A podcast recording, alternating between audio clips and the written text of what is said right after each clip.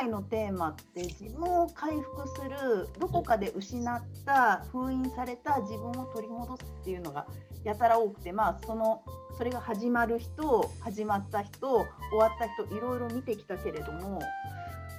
どういうことが心に残りました？誰からでも。あの取り戻す寸前ってなんかね本来の自分がわからない状態なんですよね。そうでそこで、まあ、何かしらあのまあ多いのがですね何かしら決定的な出来事があったりとか強制的に気づかれることって多いんですけどもただその強制的に気づかれる時ってまあまあ辛いショックが大きい出来事えぐいしね。えげつないことがあるので、まあ、できればね早めに気づいてほしいんですけどもそこに一応ちょっとフォーカスを変えるだけでも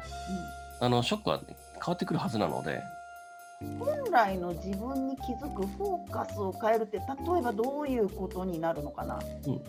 今やってることしか見えてないんですよ時って。うん。うん、でその先の未来しかもうすごい狭いうん。もう道しか見えてないので、うん。あとねそういう時って実は結構人の話が聞けてないんですよ。あ誰かの助言とかアドバイスを聞いてるようで聞いてないんですよ。いやけど私はこうやっていうふうにね。あのねそこに素直に誰かのアドバイスに愚直に従ってみるっていうことをやると結構わかると思います。見えてくると思います。いい高橋さん。は聞いててどうでした今日の。え、あのー自己認識してる自分と、本来の自分が乖離してることが多いなと思って。確かに。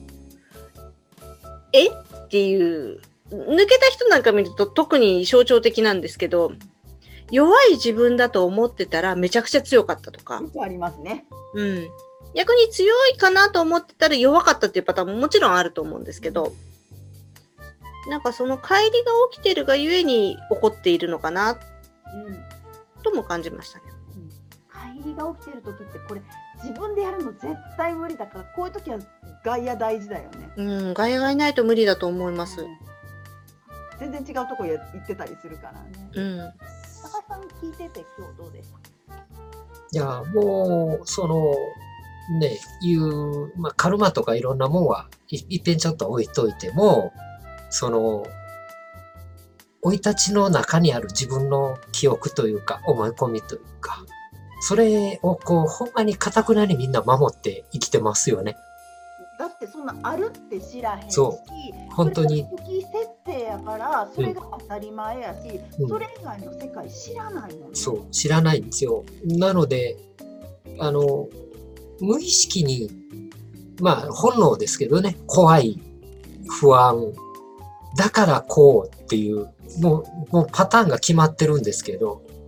おかしいな、なんでだろうって思いながらいつも同じところへ帰ってきてるなっていう。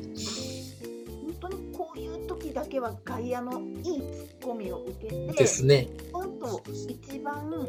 いい状態でいられる位置に戻れるといいなと思います。はい。